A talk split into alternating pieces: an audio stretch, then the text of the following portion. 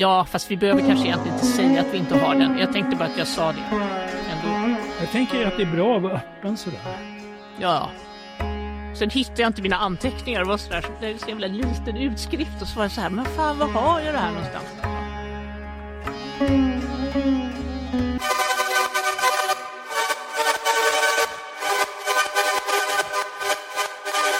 Hej, Clemens. Hallå Ulrika, Eh, det var ett tag sedan. Ja, det var, det var fyra veckor sedan vi spelade in podden, men då var du i Nice. Det stämmer, jag hade en liten direktsändning därifrån. Men du, alltså det var ju precis innan det här otäcka kriget började. Ja, dagen innan anfallet. Just det. Men fortfarande en... Vi hade ju en liten krigs, krigskänsla, Ja, men, men inte på riktigt, om man Nej. säger så. sen blev det ju på väldigt riktigt och eh, nu lägger det ju sin skugga över allt, tycker jag. Ja, Det, det vidriga kriget. idag kan vi inte undvika att prata om nej. Ryssland och Ukraina förstås. Och det är vi i studion här, det är Clemens Pöllinger som är konstkritiker på Svenska Dagbladet. Och det är Ulrika Stare, konstkritiker på Aftonbladet. Och det är vår konstpodd i själva verket. Ja, vi ska någon gång bli sådär besserwissriga som titeln säger, men det kanske blir idag. Det kan bli. Man idag. vet aldrig. Sanningen kommer fram.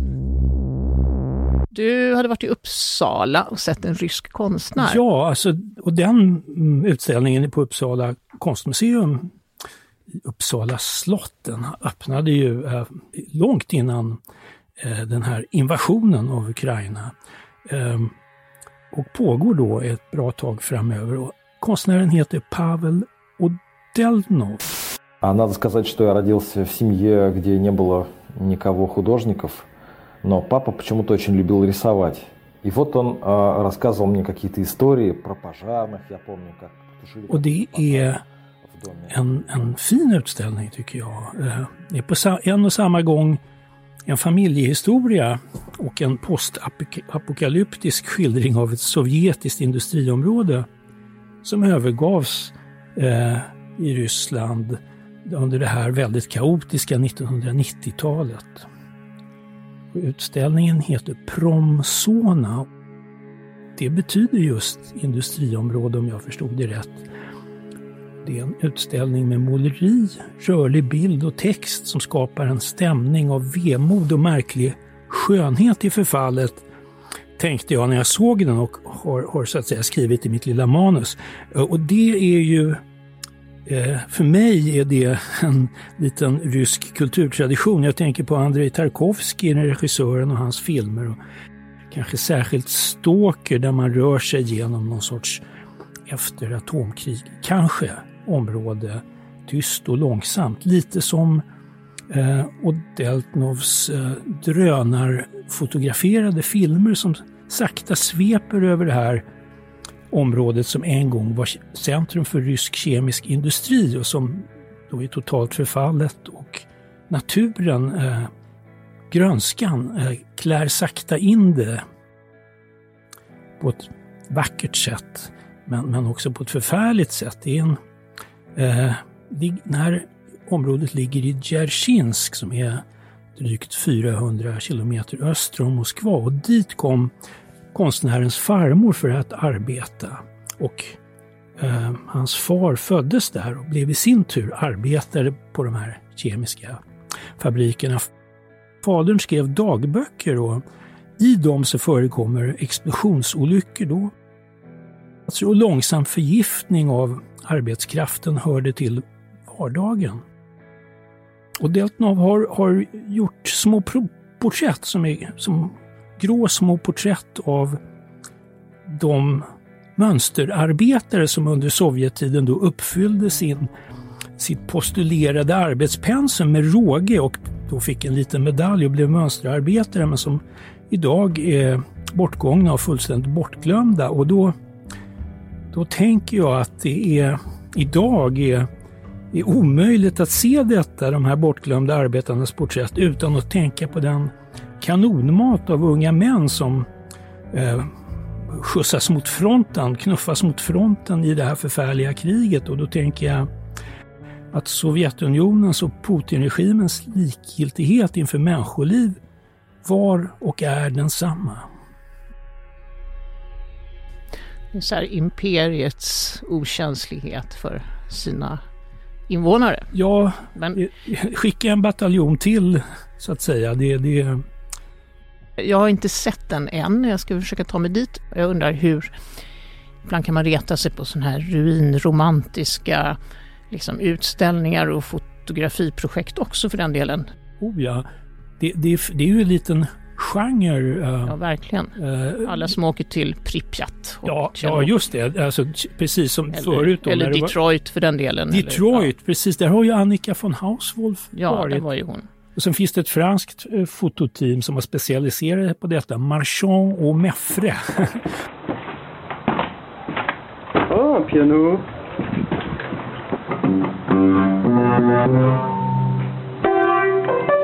De har, alltså deras, det är ju fantastiska bilder av eh, övergivna teatrar och eh, eh, biografer som idag är parkeringshus, stationer. Men det, det är en egen ruinromantisk genre. Jag tänker på Caspar David Friedrich. Mm, ja, jo såklart. Eller på, gud, vad heter han nu igen då? den som tecknade de romerska ruinerna. Ja, Piranesi. Ja, Piranesi, Ja, och sen Ja. så tänker jag också på den tiden när det var eh, nytt då, inne med ruinromantik, så hade man ju med sig såna här souvenirer från sin Grand Tour-resa om man var engelsk adelsman, Mm. som var eh, modeller av de här romerska ruinerna, jättefint gjorda i kork.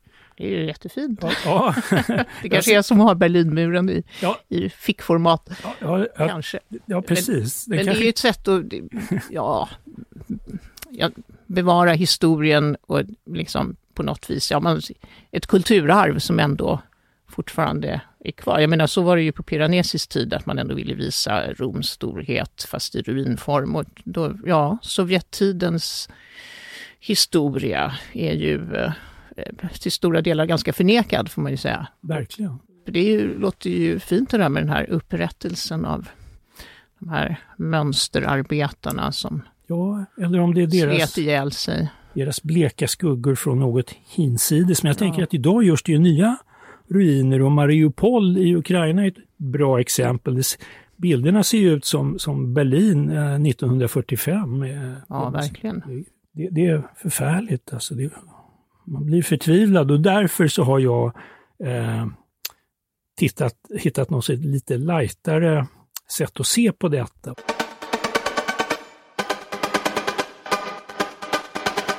Och då tänker jag förstås på Putins långa bord som har blivit ett meme på nätet. Det finns minst två sådana memen som har gått runt jorden. Det ena är då eh, ett brunt konferensbord där försvarsminister Sergej Shoigu och generalstabschef Valerij Gerasimov sitter typ en kilometer bort från, Valdi, från, från Vladimir Putin som har intagit ena kortändan. Men det är förstås det vita bordet som hade Frankrikes president Macron och Tysklands förbundskansler Scholz i ena änden vid sina möten med den ryske envåldshärskaren som är värt att titta närmare på tycker jag som, som då en symbol för tsaristiska ambitioner. Och då kollade jag upp att det sex meter långa bordet är nytillverkat av italienska firman OAK Furniture. Och det är förstås ett himla tungt bord som bärs upp av tre bastanta pelare. Men varje pelare har prytts i sin tur av åtta slanka pelare som inte fyller en, en funktion utan som enbart är dekor och som vart och en av de här pelarna, 3 gånger 8 det är 24, det är då eh, de, de har ett fundament som är förgyllt, ett litet fundament och sen har de högst uppe då sådana här kapitäl som antika pelare har. Det är också blänker av guld.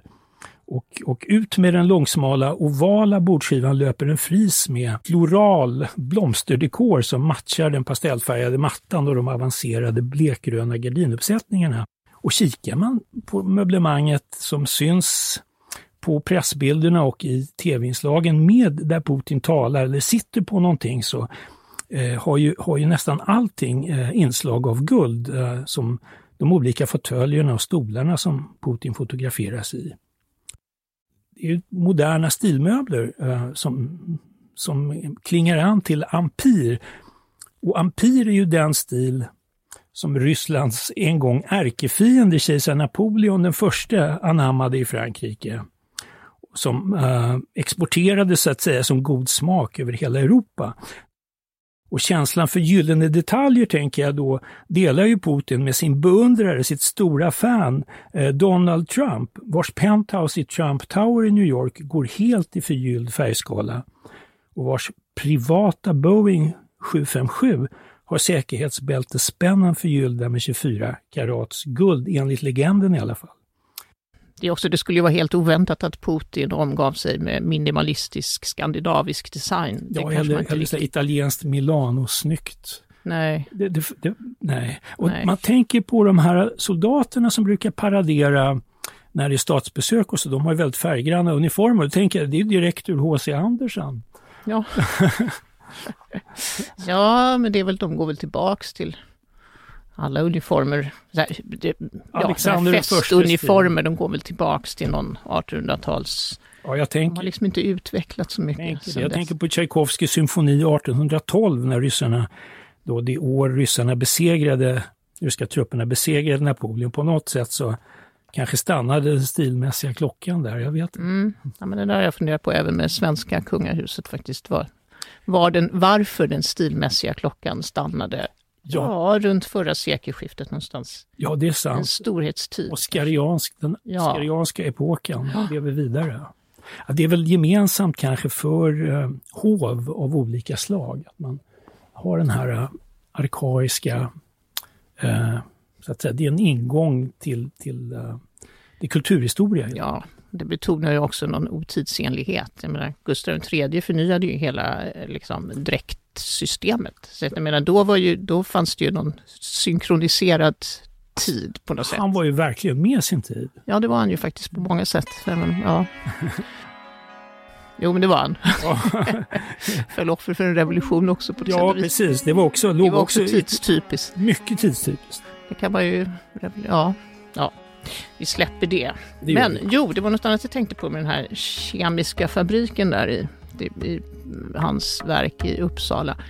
Det var inte någon sån här fabrik som några oligarker kastade sig över och kunde beslagta och tjäna pengar på under, under de här kaotiska 90-talsåren, utan den släppte man bara. Ja, det var ju många industrier som gick omkull uh, som, som oligarkerna inte var intresserade av, utan det var ju mera uh, alltså råvaror. Ja.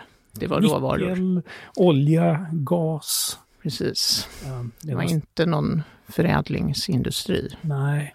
För oligarker är ju det som, eh, som det har pratats om de här senaste veckorna med ekonomiska sanktioner och ja, det får man säga. Chelsea som inte får säljas och lite sånt och deras lyxbåtar som vi slipper se i Venedig. Precis. Hade vi tänkt. Det blir en Venedig-biennal nu, ett år försenad 2022 och det brukar ju då ligga Abramovic, eh, Roman Abramovic, Chelsea-ägarens yacht brukar ju ligga eh, väl synlig eh, på väg till biennalen och även andra. Men i år så blir det ingen rysk paviljong. Det är en pampig paviljong som står i det här Giardini-området där de nationella paviljongerna finns.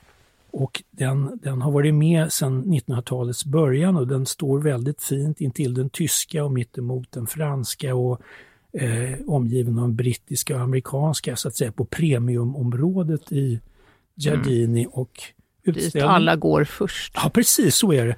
Dit alla går först, för sen blir köerna helt vansinniga. Under pressdagarna alltså.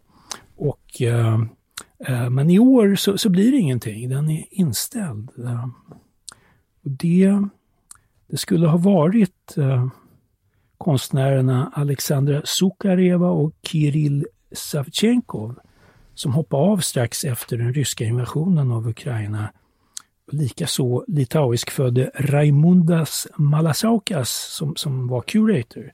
Det började med att curatorn hoppade av. Ja, så var det. Han ja, var först. Jag tror det. Och så, ja, då, ja, då, då sprack det hela. Men då visade det sig i alla fall, det tyckte jag var lite förvånande för mig i alla fall, att producenten för den eh, paviljongen skulle då ha varit utrikesminister Lavrovs dotter. Tyckte jag var ganska sådär, det är lite pittoreskt, men du hade någon förklaring på hur det går till. Ja, det, är lite, ja, det är lite sensationellt tycker jag, men det, är inte, heller förvånande, för det är en sån här superkapitalistisk grej. Alltså eh, driften av den nationella paviljongen är eh, utlagd på entreprenad så att säga till en konstkonsultbyrå, Smart Art.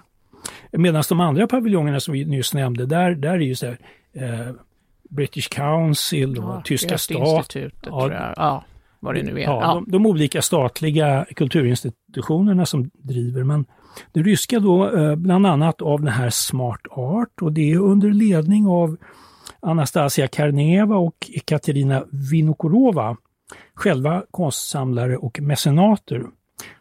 Båda de är födda in i den ryska eliten kring Putin. Karnevas far är Nikolaj Volobev, Volobev, en före detta general och före detta chef för FSB som är KGBs efterföljare. Och Vinikorovas far är precis som du sa då Sergej Lavrov, eh, Rysslands utrikesminister sedan nästan 20 år. Han som brukar göra sig eh, känd genom char sin charm. Han säger liksom att det är som ett samtal mellan en blind och en döv när han träffar en brittisk utrikesminister. Annars är den här ryska paviljongen väldigt spännande och haft många bra utställningar. Ja, det har den ju varit. De, ja, nu, nu blandar man ihop ja, det gör man. olika år och sådär, men det har ju alltid varit en paviljong som, som det har varit kul att gå till och den har ju varit, jag tycker den har varit ganska uppkäftig. Kanske regimkritisk kanske är att ta i, men, den, men samhällskritisk och lite sådär satirisk, sarkastisk, ironi, ja, väldigt um, spännande. För du kommer ju också ihåg den där guldregnsåret, oh, ja. när det nu var. Det var någon Zeus och Danae-myten. Precis. Visst var det så att enbart kvinnor hade tillträde till det undre rummet ja. där så att säga guldpengarna regnade ner som ymnigt östes ja. då från, ja, från den precis. övre rummet där, där, man, där var blandade kön. Så att säga. Men jag fick en känsla att du ändå hade nästlat in i Så jag gjorde det utan att ta på mig tjejkläder. Ja, ja visst, det blir som Vasaloppet men tvärtom. Ja, jag var snabbt inne och tog med mig faktiskt ett av de här små, alltså icke-guldmynten, men som var dekorativa och fina. Ehm, men, men precis så här om året då, senast var 2019, då var det en, en, en utställning som vad som lev, alltså livs, levnadsstora sprattelgubbar som hoppar upp och ner mot, mot en dystopisk jättebakgrund. Det var som en stumfilmsföreställning. Det var oerhört suggestivt. Jag var inne flera gånger och tyckte det var jättebra. Mm. Ja, men den kommer jag också ihåg. Och den, ja, den var väl också sådär, man kanske bara läser in samhällskritik. Men jag tänker att det var någon sorts... Jag alltså, känsla av att den var sådär, liksom den gjorde sig på något vis lustig över någon typ av kultur. Det, så upplevde jag den. Ja. Men, men, ja. Och jag tänkte också att den gjorde sig lustig över män och deras ambitioner så att säga. Mm. Något ja, men precis. Något så futilt över. Här hoppar ja. ni eh, som små kaniner och, och försöker vara någon, men det funkar inte. Nej. ja, den var bra. Jag har sett flera bra. bra grejer där.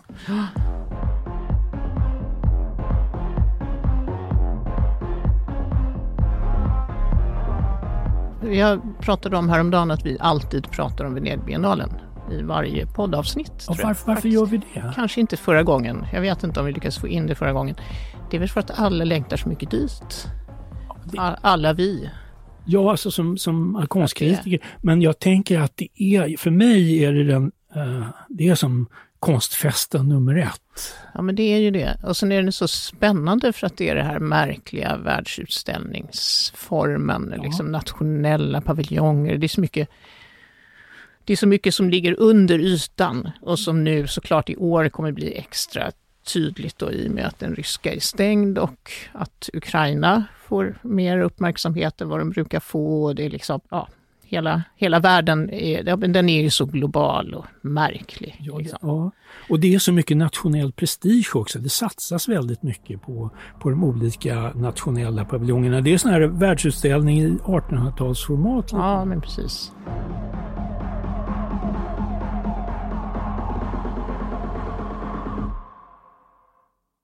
Jag läste häromdagen Kons kritik, denna utmärkta publikation, framförallt den norska utgåvan som ju är, ja, Kons kritik är ju norsk från början, även fast den har editioner i eh, Sverige och Danmark. Just det. Ja, men de, eh, de är rätt hårda mot sitt eget konstliv. Och häromdagen så var det en artikel, en väldigt kritisk artikel om det nya Nationalmuseet som ju öppnar i första veckan i juni tror jag. Välkommen till det nya Nationalmuseet. En historisk satsning på konst, design och arkitektur i Norge. Som är gigantiskt. Gigantiskt. jättestort. Större än en gammal centralstation. Ja, det är liksom det är den andra gigantiska byggnaden på ett, ett år. år, Så. I höstas var det Munkmuseet och nu kommer det här kraftigt försenade då naturligtvis, men nu ska det ju öppna.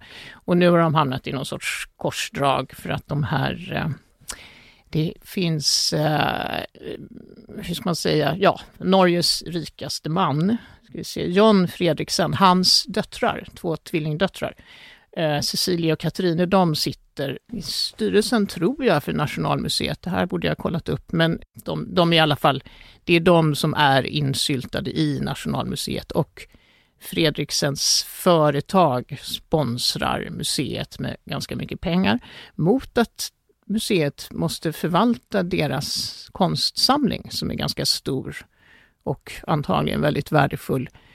Och att museet också riskerar att bli lite styrda vad gäller deras forskning. Det, ja, det här har ju kritiserats innan, att de är så insyltade med den här Fredriksen, för det är ju då föga förvånande en eh, oljemiljardär som ju dessutom har haft samarbete med både så här, Sydafrika på 80-talet och Iran på 80-talet, haft samarbete med Lundin, som vi ju vet är anklagade för folkmord. Så det är liksom inga, det är inga härliga pengar som kommer in i, i Nationalmuseum.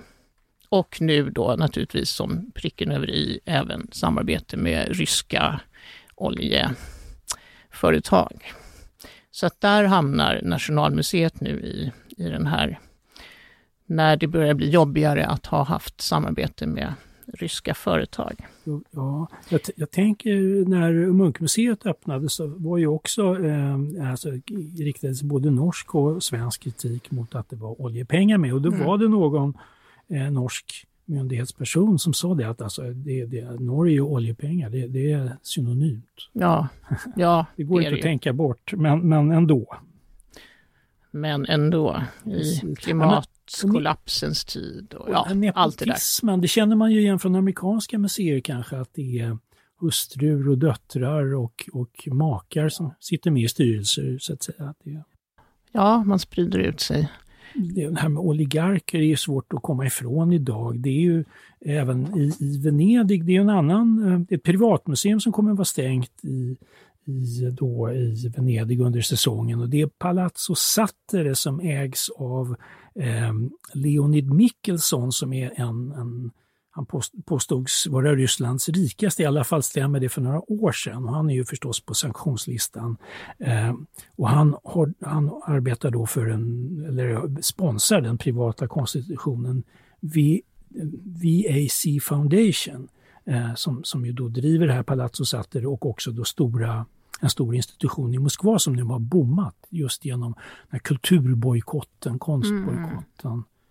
De har stängt igen, eller? Ja, det, alltså, det, Ja. det, alltså, utställningen har avbrutits. Ja. Jag kommer inte ihåg om det var där eller någon annanstans som Ragnar, isländske Ragnar Kjartansson ställde ut, men den är så att säga stängd. Okej, ja. ja. Det blir ju svårt att sam... Det är ju så mycket konst som är så internationell och det ska liksom samarbetas och då blir det, det blir inte mycket kvar. Och pengar finns ju alltid med i spelet och, och, och väldigt mycket pengar finns ju där i oligarksammanhang. Ja. Artwashing kallas det lite för när, när, man, när man genom bulvan eller, and, eller bara öppet köper upp eh, dyra prestigeverk och skapar samlingar. skapar en fernissa på något sätt. I Storbritannien har det varit ganska mycket sånt att de har avbrutit samarbete med de här artwashande företagen som, eh, ja, det är ju gammalt i och för sig, det har ju inte med Ryssland att göra, men de här eh, eh, Sackler-familjen, Opioidfamiljen. Ja, de får inte längre vara stolta sponsorer. Ja, så det är lite sånt där som händer ändå. Det kommer ju fortsätta ännu mer nu naturligtvis. Att det, de här artwashing-sponsorerna kommer ju kastas ut mer och mer. Men frågan är var man ska få pengar ifrån. Precis, det blir stora hål i kassan. Ja, precis.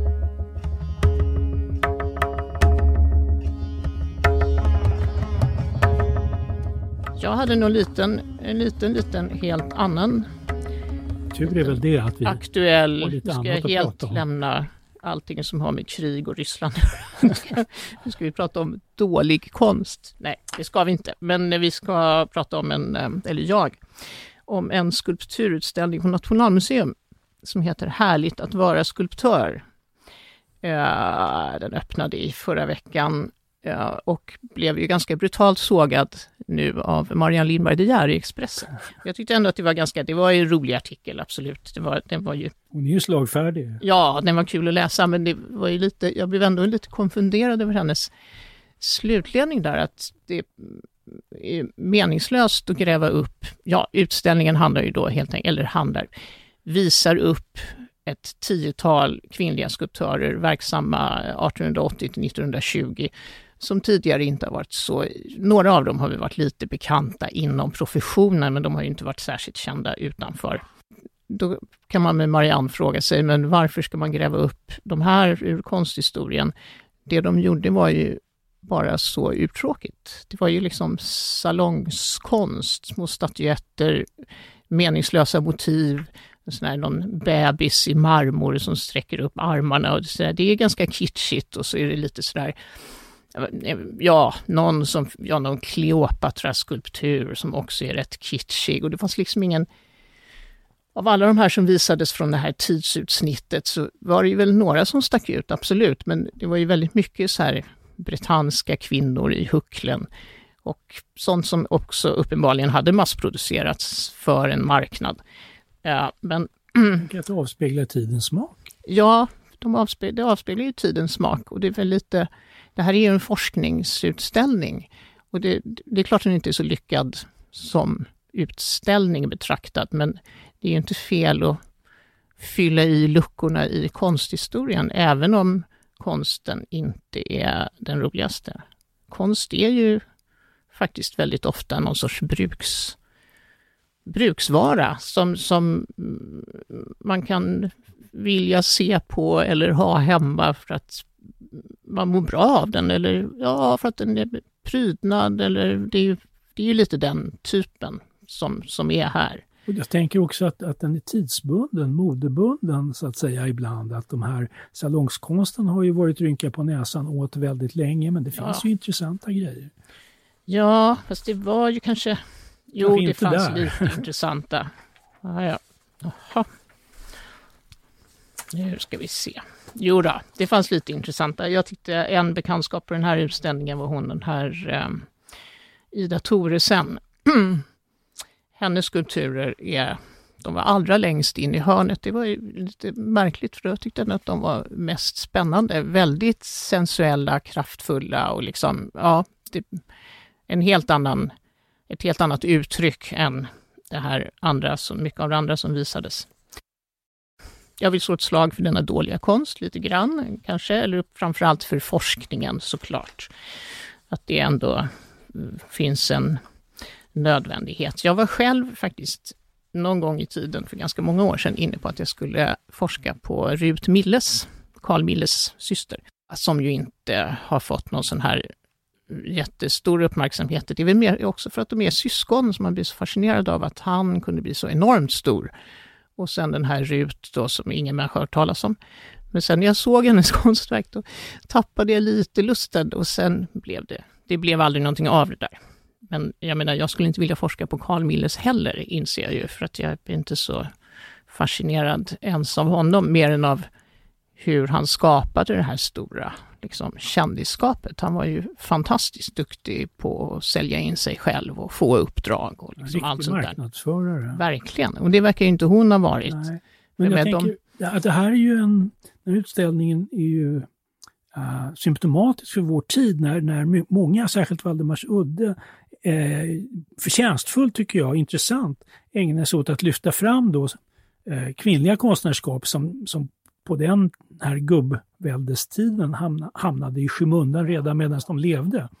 Så tycker jag, tycker jag att, att bidra, alltså alla bidrag är välkomna. Ja, det är de verkligen. Det är de. Det är, man kanske hade kunnat göra mer av den här utställningen på något sätt. Den är ganska liten, hopträngd. Men det är också så att det är, det är en grundforskning som de var ju tvungna, de fick ju leta upp en massa verk och det fanns inte årtal och titlar på allt, så att det är liksom, det är väldigt basic framforskat och då, kanske, då är det svårt att också bygga något mer spännande av det. Men de har ju kunnat sätta dem i sammanhang med sin tid med måleri till exempel, men det har man ju liksom inte, inte gjort och det kräver ju något helt annat. De målande kvinnliga konstnärerna, de lyftes ju upp för ganska länge sedan. De här, de drog till Paris och sånt, det är ju liksom 30 år sedan. Det var Liljevalchs. Det var Liljevalchs, ja. Så det, det, har ju pågått ganska länge att man har liksom känt till dem. Så det här är ju de första liksom skulptörerna från samma Ja, den generationen som fick utbilda sig på akademin och som också åkte till Paris och utbildade sig där. Men de är ju skickliga, det är inte liksom, de är ju inte sämre än något annat. Men de blev ju väldigt eh, sidsteppade i sin samtid därför att skulptöryrket också ansågs så manligt. Det. det. är bara, det är liksom mest en man man kan föreställa sig stå och hacka i ett marmorblock. Även om det, inte det kanske är det man gör mest så är det ju så att det är väldigt manligt kodat. Precis. Det jag, jag som tittar, jag ser en hel del konstböcker som kommer, nya publikationer och då ser jag ju att det finns också, alltså det kommer en, en, ganska stor mängd litteratur om just eh, kvinno, kvinnliga konstnärer kring alltså sekelskiftet 1800-1900 som, som jag inte har hört talas om, men som Eh, mm. De kan vara skrivna på olika nivåer. Det kan vara någon eh, sentida släkting som har forskat, men det, det, kan också vara lite mer akademiska publikationer. Jag tycker liksom att, att det här är ju ändå en, en lucka som fylls. Ja. Sedan en mm. tid tillbaka, men allt mer verkar det som. Ja, ja precis. Och det är ju till slut så skälps ju också, ja men då, hela konsthistorien skrivs ju så småningom om på olika vis. Det är ju liksom, det är en porös process, får man ja, ju säga. Och det, bubblar i grytan. Precis, och det är väl värt.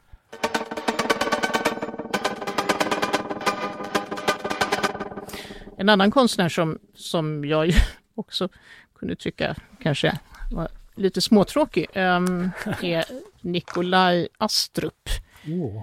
Uh, på, som nu visas på Valdemarsudde. Och det är ju också lite sån här fylla lucka i konsthistorien kanske för oss här. För att han är ju ganska obekant i Sverige, även om han är tydligen då på ett folkligt plan väldigt välbekant i Norge.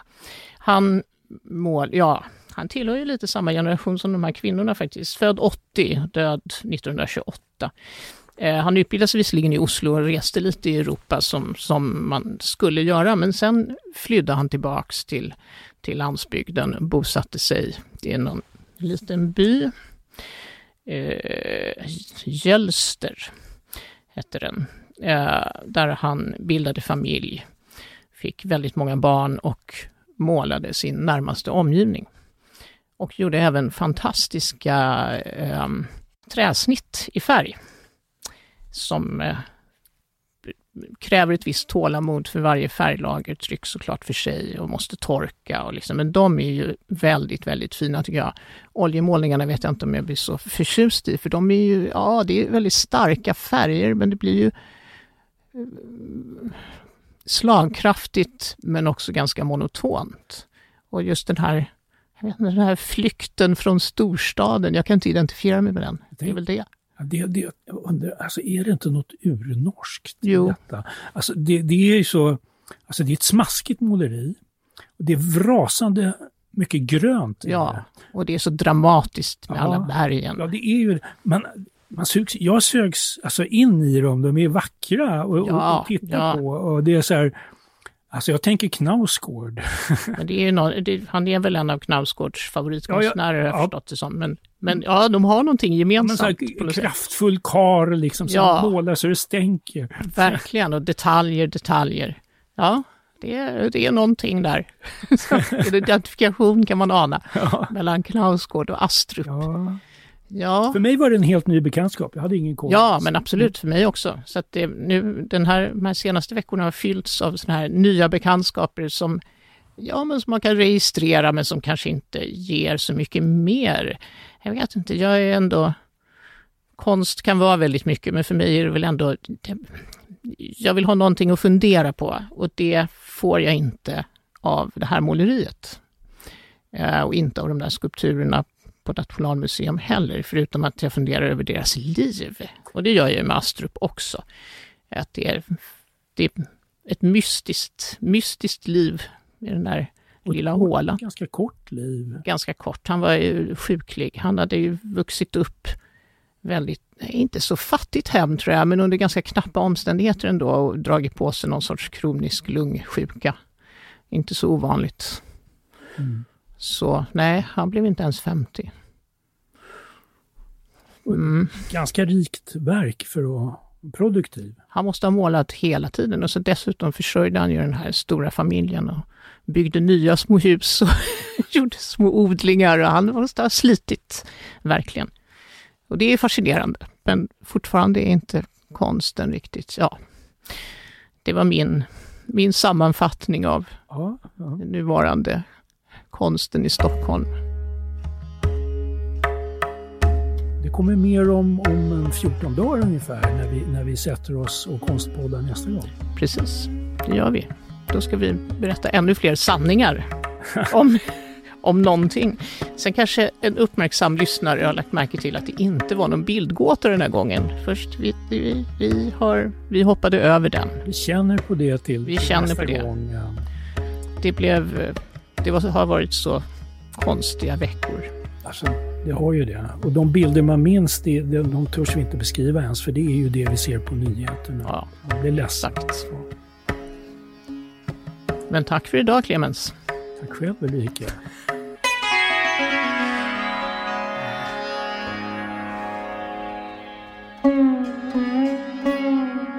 Du har lyssnat på en podcast från Aftonbladet och Svenska Dagbladet. Ansvarig utgivare är Anna Kareborg.